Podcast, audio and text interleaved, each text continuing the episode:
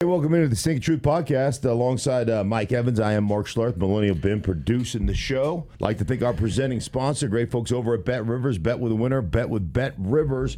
Download the app. Check them out at betrivers.com. Mike, how are you, buddy? I'm doing great. A uh, lot of fun. NFL trade deadline, the busiest trade deadline in trade deadline history, as a whopping 10 deals went down. I know the other leagues look at that and go, Psh, come on, that's a Tuesday, right? A yeah. regular week for us. But it was significant in the NFL. Some big deals went down. Um, the, the big one that we dealt with here in Denver. Bradley Chubb dealt to the Miami Dolphins, and then the Dolphins turned right around, signed him to a five-year, hundred and twenty million dollar contract with sixty-three million of it guaranteed. Which is crazy, right? And that's exactly what the Broncos weren't going to do. They weren't going to, and, and, you know, I understand the the the principle behind it. Um, you know, he's been injured. He's had multiple ACL injuries, you know, back to college, dating back to college. Uh, he's been, I think he's played like 26 games and he's missed 24 or something of that nature here in Denver over the course of four seasons. Uh, is it four seasons or five seasons? Five seasons? This is fifth season. Yeah, this is fifth season. So, I, listen, I understand that they weren't going to pay him. They just were not going to, they weren't going to be in that mode. So they knew he was going to leave next year anyhow. And so, you know, the compensatory pick for that is like a third rounder. So they got themselves a first rounder. They got Chase Edmonds, who's a really good back. And the Miami Dolphins get a pass rusher that they covet. And he's a good football player. I, I will tell you this, though, Mike. Like, this is how, as an offense, you go into a game we used to call dudes that were just like the Aaron Donalds of the world, the guys that the Von Millers of the world, you know, the the Khalil Macks of the world, whatever. You know, put any one of the great pass rushers or the great players in today's game in that category. We used to call them war daddies, and you had to have a plan for a war daddy.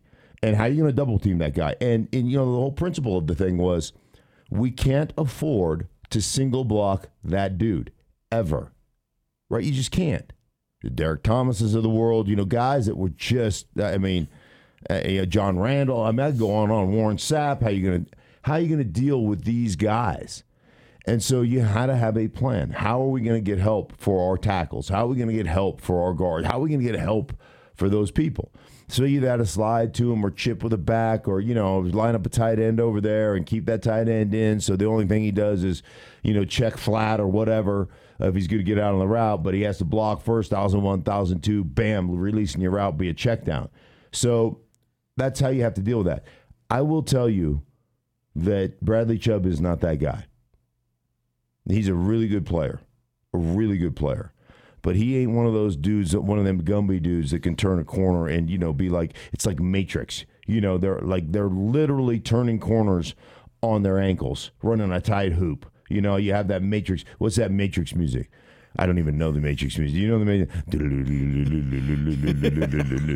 whatever it is, You're right? identical. Identical. I'd, but he ain't he ain't that dude. So he, then what? The Dolphins overpaid, desperation, dumb. How, how would you classify this move from the Dolphins standpoint? It, then it felt it feels like a it feels to me like a typical um, free agent contract.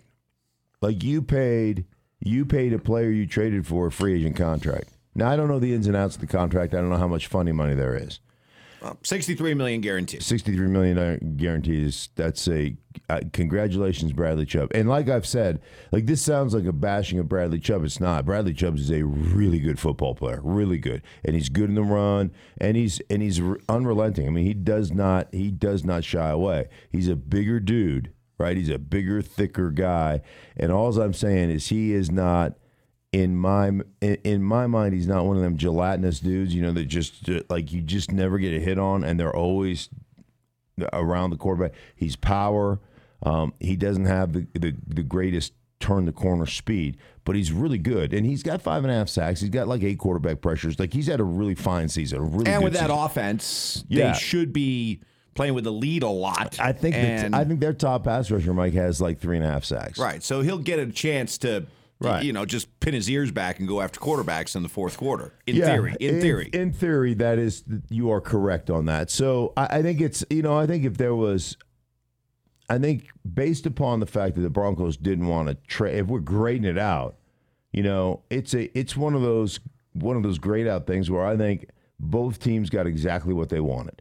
The Broncos really like some of their young players, and those guys weren't going to play very much without with with him here because he's a good player. I, I told you, and the and the Dolphins feel like they got a core piece to you know to the potential to you know chase the Bills in that division. The NFC North, you see uh, a division that's somewhat up for grabs. It feels like it's up for grabs. The Vikings are playing the best right now. They go out, they trade within the division with Detroit for TJ Hockenson, so they upgrade a tight end. And the Bears go get a pass target for Justin Fields by getting Chase Claypool from Pittsburgh. Meanwhile, Green Bay does nothing, and Aaron Rodgers is forced to come out. How many times have we heard this? Basically, just say, well, we'll win with what we've got. But he's got to be fuming, right? Fuming. Yeah, I mean, you know, it, it was it's interesting because I'm prepping a game. You know, I'm prepping. I've got Washington, the Commanders, um, as the Vikings head over to the Commanders, and so I was really digging into that Packer tape from uh, a couple of weeks ago when they played Washington and lost to Washington. Mm-hmm. I think Washington scored 20 straight points, 20 unanswered points to win that game. Um, the Green Bay Packers did not convert a third down. They were 0 4. Were they? Oh, okay. In that game. I, I wasn't aware of that. Okay. 0 and yikes! I'm telling you, drops like guys that are just completely covered, and there's almost this this there's almost this attitude with Ro- with Rodgers is he just back there and he's slinging, you know, and there's this like this he's so so many different platforms and you know and that's how Rodgers is right and everything's falling to the ground everything and every one of those passes underneath are contested, like they're just contested. And I like he probably had like four or five legit drops in that game. You could just see the disgust on his face. you could just see. I mean, it radiates off film. There's certain things when you watch film, like when you watch coaches tape and you watch, you know, the game broadcast. There's certain things that just resonate with you, right? And you could see the passion of a guy. You could see the disgust. You could just you could and you can feel it as a team. Like, dude, there is a different energy on tape. I'm not I'm and I'm not this is not hyperbole. There's a different energy on tape because Tyler or Taylor Heinicke is playing quarterback as opposed to Carson Wentz. Like, hey man, love Carson Wentz, but there's a certain Eeyore there's a certain Eeyore vibe or aura on tape when he's in there compared to Heinicke. They love Heinicke. And the connection that he and Terry McLaurin have is real. I mean, that, that, that is real. You can, it's palpable. You can feel it on tape, right? and the disgust that Aaron Rodgers feels towards his team. Remember now, he had the best third down connection ever. And and this is straight from Rodgers when I had a meeting with him a couple seasons ago. First and second down, the scheme takes me where it takes me. That's what I'm doing. Third down's about matchups. Third down's my guy's getting the ball. He's smart, like he is like a quarterback on the football Davante field. Adams. Davante Adams. Yeah. He's getting the ball. He is getting the ball. Dude, there's no there's nobody to turn to. And you I mean, uh, well, the great Andre Reed. I am pissed to the highest level of pistivity. You know, like you, you could just see he is fuming under his helmet. Uh, well, it was kind of like what we we saw well, and have seen from Brady uh, in in the tail end of his days in New England. Yeah. Uh, now at, at times with Tampa, these these great quarterbacks, these veteran quarterbacks who are used to it a certain way man, they do not suffer fools. No. They will totally wear their emotions on their sleeve. Is is that healthy for a football team? Is it is it like, hey, you know, our guy who's a, a, a first ballot Hall of Famer is is pissed with you guys. Pick it up, or is it on Rodgers or Brady to kind of chill out a little bit and try to be a little bit more supportive? Well, how did that? How did the chill out and be more supportive work for uh, for Matt Ryan this year? He's got him got him benched. Yeah, he's riding the he's riding the pine. I don't know, man. I like it. I'm a responsibility guy. I grew up in a day and age in this with with you don't do your job, you don't get to play. We don't we don't you know get to miss four blocks in a row and still get to play. You know, it reminds me of uh, my son playing for Jim Leyland. Like so, my son would come trotting out of the bullpen in seventh inning, you know, in a tight game against Cleveland, and he'd hand him the ball and say, "Hey, uh, you walk somebody, I'm sending you to the minors tomorrow." And he just leave. That that's what he would like. Not like, "Hey man, Go get you- him." You, got this, right? we got faith in you. You, got, you walk a guy, you're going to the minors, right? That, I mean, that's how we all. That's how all of us grew up in sports, right? So you're just like, all right, set my jaw. Here it go, yo, here it goes. Um, you know, I, I like, hey, if you can't handle it, then you're not in the right business. And if you can't make plays, that's that's what you get paid for. Um, you know, one of the ones I'm really interested in, though, Mike, is T.J. Hockenson and how he translates into Minnesota's offense. Because let me just tell you about what their tight ends do. So, is one of the things I love about Kevin O'Connell. And everybody looks at these, you know, young gun kind of coaches off the Shanahan tree. You know, Kevin O'Connell worked in Washington with Kirk Cousins, as did, you know, as did everybody else in their brother's uncle, right? Sean McVay and Matt LaFleur and, and on and on it goes off these coaching trees, right? Mike McDaniels was there at the time. I mean, it's it's a Kyle Shanahan, it's a who's who, right? So O'Connell worked there as well as offensive coordinator under Jay Gruden, though. He was under Jay Gruden, but he worked with with Kirk Cousins. One of the things I love about him is is I think people don't understand like whether it's McVay or what the guys off this tree. McVay is a run the ball first guy out of three wides, disguise it, make it look like spread, but we want to cram it down your throat. And so is Kevin O'Connell. That's what Kevin O'Connell does. And what I'll tell you about Kevin is he is about protection first. And I don't know where the Minnesota Vikings are as far as sacks given up uh, across the board, but they're really good about saying, hey, man, we're going to protect our offensive line. We're going to run the ball. We're going to do those things. Um, but our tight ends are really check, 1001, 1002 release, right? So most of the time, the routes the tight ends get, like Irv Smith and those guys, unless you're down by the goal line, the routes you get are check, block, block, block, boom, release to the flat. And I'm just a check down. I'm I'm out there in the flat, and you know, and with the propensity of people play quarters, you know, if you run somebody deep on that side, there's no real corner. There's no the flat defender has to come from from inside the formation, so it's an automatic, you know, five or six yards usually if they throw the check down. But that's what you're getting. You're getting, you know, hey, four catches. I, I had, you know, 22 yards on four catch. Like that's the the stat line at the end of the day. Dude, that's T.J. Hockenson's a different cat, right? And so I'm just really interested to see how this offense kind of turns a corner, or if it turns a corner, and if TJ Hockenson is asked to run the middle of the field. Because my idea of what a great tight end does as a pass receiver is he eats up people in the middle of the field, right? He eats. He eats in there, man. He eats up your underneath coverage. He eats up your over the top safeties. It opens up your one on ones outside. Will they use him that way? And that remains to be seen. During the course of, of that answer, you you referenced something else a couple times. I give you grief, good natured grief about your uh, over emphasis on offensive line play. But boy, I'm watching the Bengals and the Rams. Two teams in the Super Bowl last year, a combined seven and eight thus far this season. Bengals four and four, Rams three and four. And Sean McVay and Zac Taylor didn't forget how to coach. Right. Joe Burrow and Matthew Stafford didn't forget how to play quarterback. Uh it's it's all offensive line play with those two. I'm watching. I mean, we're watching the Bengals and the Browns last Oh yeah. Monday they- night, and I mean that was a complete ass whipping. Yeah, you can't. You can't.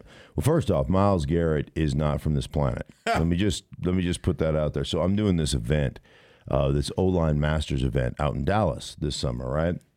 And there's a bunch of people that work out. There's a bunch of guys, NFL guys that that live in Dallas in the offseason. They train at this performance center where this whole event was taking place. And that dude is working out, and he is every bit of whatever he is, six foot five, probably two ninety, maybe 295. I mean, ripped like six, like you could wash clothes on his tum tum, right? like ginormous arms and chest and legs. I mean, he is, he may be the perfect human specimen. I'm, I'm not kidding you. like to the point where you're like, like wow, like you are you're like you're taking a mental snapshot, going, I just want to, I just want to be able to reference that every now and again. Why does like, this guy wear clothes? yeah, I, I was like, he's walking around with, everywhere without a shirt on. And I'm like, you know what? If I look like that, I would never have a shirt on. what? It's 12 degrees out. Yeah, of course I'm shirtless. I'm just shoveling my driveway. We had a big snow here, right? I mean, there would be a, a parade of housewives who were, you know, driving in the. I just want to go for a drive in the snow. I just want to go for a drive in the snow, honey. I'll be back. Like d- the dude is a freak show. But you're 100 percent right. You know, I, it's funny you mention it because I'm having a conversation with Kevin O'Connell. This is a couple weeks ago, um, and we were just talking about the importance of you know of of offensive and really understanding those guys' problems. Like I did a game in Arizona. I did an Arizona game. Let me just first tell you the Kevin O'Connell thing, right? Um, and then I'll tell you why Arizona will never win. Okay, these are two. Take this. So take this for what it's worth. Okay, so the Kevin O'Connell thing goes. You know, I'm watching the Rams just get absolutely dismantled a couple weeks ago by San Francisco. Dismantled, and he goes. I'm looking at their offensive line. Four of the five guys playing the Niners on, I think it was a Monday night game. Four of the five offensive linemen were running our scout team preparing for the Super Bowl last year. They were our scout team players. And all those guys are starting now. Why? Well, you spent a lot of money on other people, right? You gave everybody else a contract. You gave Matthew Stafford a contract. You gave Cooper Kupp a contract. You gave Aaron Donald a contract. You gave, you know, you gave uh, Jalen Ramsey a contract. You gave, oh, oh, and, and where were you gonna, where were you gonna recoup some of your dollars? We're gonna play, you know, we're gonna play, a, you know, we're gonna play the the seven dwarves up front, right? Larry Moe and Curly. That's I'm mixing metaphors, but you understand what I'm talking about. And they are getting their asses whooped, whooped. Everybody said, "Well, Odell, Be- I, I, got this all the time. Odell Beckham is going to come back and save the Rams. Really? When you put on 90 pounds and play tackle, is that what he's going to do? Because until they can block somebody, you could. I don't care who you could put Stretch Armstrong out there. They ain't winning. Sorry. And this goes to my Arizona rant now that I'm on a rant, um, now that I'm ranting, in my Arizona rant. I'd like to put Kliff Kingsbury in a pair of shoulder pads and helmet and have him go out there and have him defend a, a pass rusher. Any one of their pass rushers, you'll put anybody on. Let's put, just put J.J. Watt on him and whip his ass 44 times in a row so he has some empathy for the way he coaches. If I played there, we'd fight. We would literally fight. I mean, you got three offensive linemen down, three of them. And your answer is to throw it 44 times against the Minnesota Vikings. And here's the problem. Here's the problem. You've got so much talent on offense that you'll keep games close because you've got Hopkins and you've got the the kid Moore out of Purdue is a really good player, and and you got you just went out and got Robbie Anderson, and you got Ertz, and you got you know a third rounder in McBride, and you've got like you've got all this all like uh, it's amazing. You're playing fantasy football. You're operating a fantasy football team. And like I said, they've got enough of oh Kyler Murray, he can run around and this, that, and the other, and, and James Conner, and I know he's injured right now, but you, you know it, you you are playing fantasy football. You're not playing reality football. You're a fantasy football team.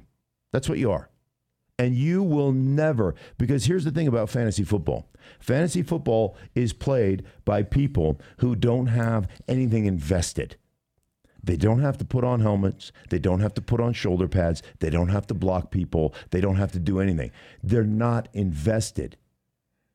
Hell, you and I can play fantasy football, right? This is reality football. And the reality is you suck because you you you you have you don't mitigate. Here's the here's the issue. Good coaches mitigate potential disasters. All right?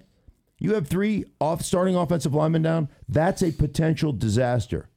You find a way to run the ball. You find a way to protect those guys. You don't drop back 44 times. And it's a one score game. So everybody's, hey, and you had the ball at the end. You had a chance to win. My ass. You ain't winning anything. You're not winning anything.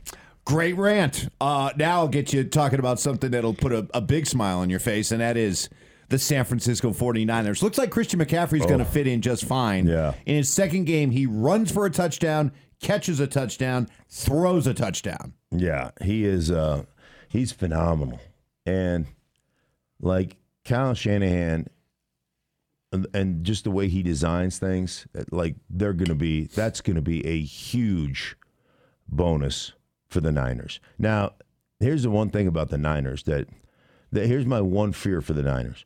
When the Niners are in a tight game or have the lead, the Niners are are exceptionally well. Have you seen have you seen the stat that was floating around a couple weeks ago about how the Niners in like a, I think it's like a one score game in the fourth quarter haven't haven't come back and won any one score ga- in the fourth quarter. I mean, it's like it's like zero and twenty six or. I mean, it was a it's a crazy. I, I and I can't remember it, uh, and I'm I'm probably butchering it, but it was one of those you look at and you go, that cannot be real. One of those things. It's cannot that can't be real. The the issue that they get into, Mike, is they're a great front running team. They're a great design, and I don't and I don't mean that as a derogatory term. Normally, front runner teams to me are like the Raiders. They're, they're front runners, you know. They're they're only good when they're good, and when things get tough, they just fold up their tents and and pack up and wait for next weekend. We'll get them next weekend, you know. That's not what I'm referring to as a front running team. I'm I'm saying they're like the they're built very much like the uh, like the Ravens. When the Ravens have the lead, they play with this aggressive style. They play with that run game. They get tons of one on one matchups because they run the ball so well. You got to put an eighth guy in the box at all times. So you get the one on ones on the outside, and it's really easy for the quarterback to operate that way. And, you know, they have receivers that are really good underneath and doing all those things, you know, or getting the one on one matchups. Like the Niners, to me, have a bunch of receivers that catch the ball for four yards and then end up getting 28 yard explosives because they break two tackles, you know. They don't have one of those big time route running guys that just eat people up. They just eat up cushion and they put DBs on their heels, and they don't have that guy. So without that guy, you've got to rely on your offense and the structure of your offense for explosives. Meaning, I've got to keep running it. I've got to keep setting up my play action. I've got to keep. Uh, I've got to keep the illusion of of this and and creating. It's like a great pitch, uh, like a great pitcher who's. Did you see the McCullers thing where he's tipping his pitches right? And everybody said, "Hey man, when his leg only comes halfway up, that's a off speed, and when his leg comes all the way up, he's throwing." That's see, that is that to me is trying to trick people right? You look different. It's not real. There's a, there's something unscripted coming up. Deception is like the pitcher who throws three or four really good pitches, all from the same exact arm slot, all from the same exact mechanics, and you don't have any clue what's coming. Like that's deception. And their offense is based off deception. We run the ball, we set up our play action, we we make it we we have a look that's completely and totally married to what we just did. You jump, you bite, it's like a rat going after cheese, and now we got you. But they just can't line up and say, "Hey, we're going to throw it 8 times in a row here." And I I just don't think they have a receiver that threatens people that way. You mentioned the Rams at the beginning of the season. This looked like wow, what a marquee matchup. Uh, CBS, normally an AFC network, gets an NFC matchup: Rams at Buccaneers. Uh-huh. Instead, you got uh, three and five versus uh, what three or three and four versus uh, uh, three and five. We we just chronicled the the Rams issues. Tom Brady. It has been and and no matter how you may feel about Tom Brady, and I know there's plenty of Tom Brady hate out there, you can't. Re- I hope you don't revel in a guy going through a divorce and a family being kind of being pulled apart, all on a very very public stage. But now that it's out there, and and now that it's happening, and and now that there's a certain finality to what's going on in his personal life, will it make him a better player the rest of the season? And will it make the Buccaneers a better football team? Yeah, I don't like. I don't. I don't know. Um, yeah, that is that. It's incredibly tough, and I don't know where he's at and where they're at. You know, and and frankly, you know, I my heart goes out to him because I I'd hate to have that play out publicly. You know, and all the things that that that are going on. Um, some guys use a football field as a refuge to get away from issues. You know, and some guys take it with them, and you know, and you're not. To me, I mean, it like I would take that with me. It would be really hard for me. It'd be really. It sure hard. seems like he's taking it with him. Yeah, this I, year. I just think it would be really hard. You know, I think it would be incredibly upsetting, disappointing. You know, you feel like you're letting people down, your kids, this, uh, you know, everything. I, I, I just have, like, I, I'm heartbroken for them as a family. I really am, and I totally understand how hard that would be, and or I don't, but you know, I empathize, I guess, or sympathize um, on how hard that would be. And here's the thing, man. That is that has to me that sent shockwaves through that whole locker room because they're not performing on the offensive side of the ball. They're not putting up points. They're not sustaining drives, and this unbelievably good defense with gr- not good players but great players that have, have played some of the most disciplined, aggressive football, and this just goes to show you the complementary nature of football. That offense is not performing. Guess what happened? Defense is not performing. Mm-hmm. Like they're taking the brunt of it. They're on the field too much. Now all of a sudden you're trying to do things that are unsound. You're trying to make a play for your team, see if we can get a defensive score, and they've fallen apart. And so, you know, the cure for the defense will be this offense. The cure to, to their defensive woes will be this offense performing. If this offense performs, I promise you, that defense will start to pick it up and perform. But it is that that yin and yang, if you will. It is that that complementary nature of football, and you're seeing the entire team fall apart because of Tom Brady's. Who wins that division? The division that nobody seems to want. I mean, literally, the Carolina Panthers Right, were uh, a chippy field goal away right. from being in first place in that division. An extra point away if, if DJ Moore doesn't take off his helmet Correct. and celebrate, you Correct. know, so, so to come get a taste of himself. Right, right, So, right. um, yeah, I it, like Atlanta, Atlanta, and and I love I love their head coach, and I, I just I love the the thought process behind it and the grind it out process behind it and the way they're going to run the ball and the way they're going to take people on and this that and the other. Still though, there there lacks a certain dynamic nature. They're built like San Francisco. Everything has got to be lined up. And I love Dean Pees, their D coordinator, right?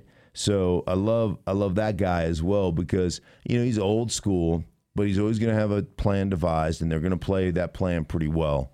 Um, and you know they're gonna, you know that Vic Fangio style that's sweeping the league. You're gonna have to throw it in front of us. We're gonna rally up and tackle, and we'll give you a ton of yards between the twenties. But you know if we if we stop you in the red zone five times, you still only have a potential of scoring 15 points, and we will win a lot of football games based on that way. I, I still think I I still have this gut that Tom Brady and that offense start to click, and they go on a run here and win this thing. I'd agree with you. Yeah. But anyhow, never a never a dull moment. That's for sure. Never a dull moment as we uh, head into the holiday season in the NFL. That's right. All right, for everybody involved in the Stinky Truth podcast, for my partner Mike Evans, I am Mark Schlereth from Millennial Ben. We thank you guys for listening. I want to thank our presenting sponsor, the great folks over at Bet Rivers. Bet with a winner. Bet with Bet Rivers. That's going to do it for us. Until next week, you guys have a blessed weekend and enjoy the football.